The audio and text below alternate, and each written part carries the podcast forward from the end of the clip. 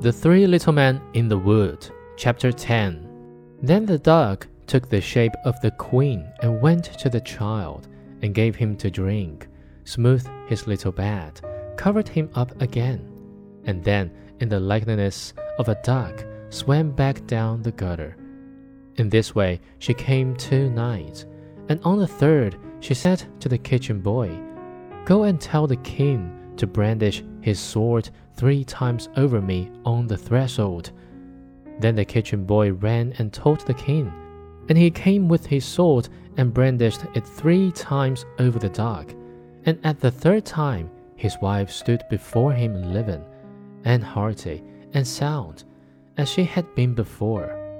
The king was greatly rejoiced, but he hid the queen in a chamber until the Sunday came when the child was to be baptized.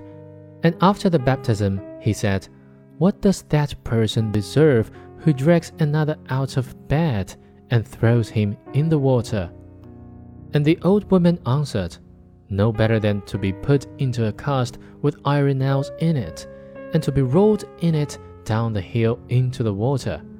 Then said the king, "You have spoken your own sentence."